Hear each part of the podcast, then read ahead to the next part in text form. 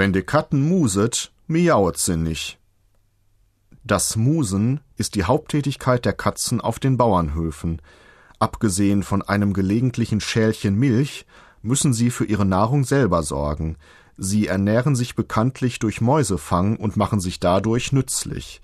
Wenn sie auf Jagd sind, geben sie keinen Laut von sich, sie miauet nicht. Diese banale Beobachtung ist nun eigentlich noch keine mitteilenswerte Spruchweisheit. Erst in Bezug auf das menschliche Miteinander erhält der Satz eine übertragene Bedeutung, denn es handelt sich hier um eine Erziehungsregel. Wenn man nämlich Kinder auffordern will, bei Tisch den Mund zu halten, dann heißt es: »Nu halt es endlich still, Kinder! Wenn de Katten muset, miauet sie nicht.«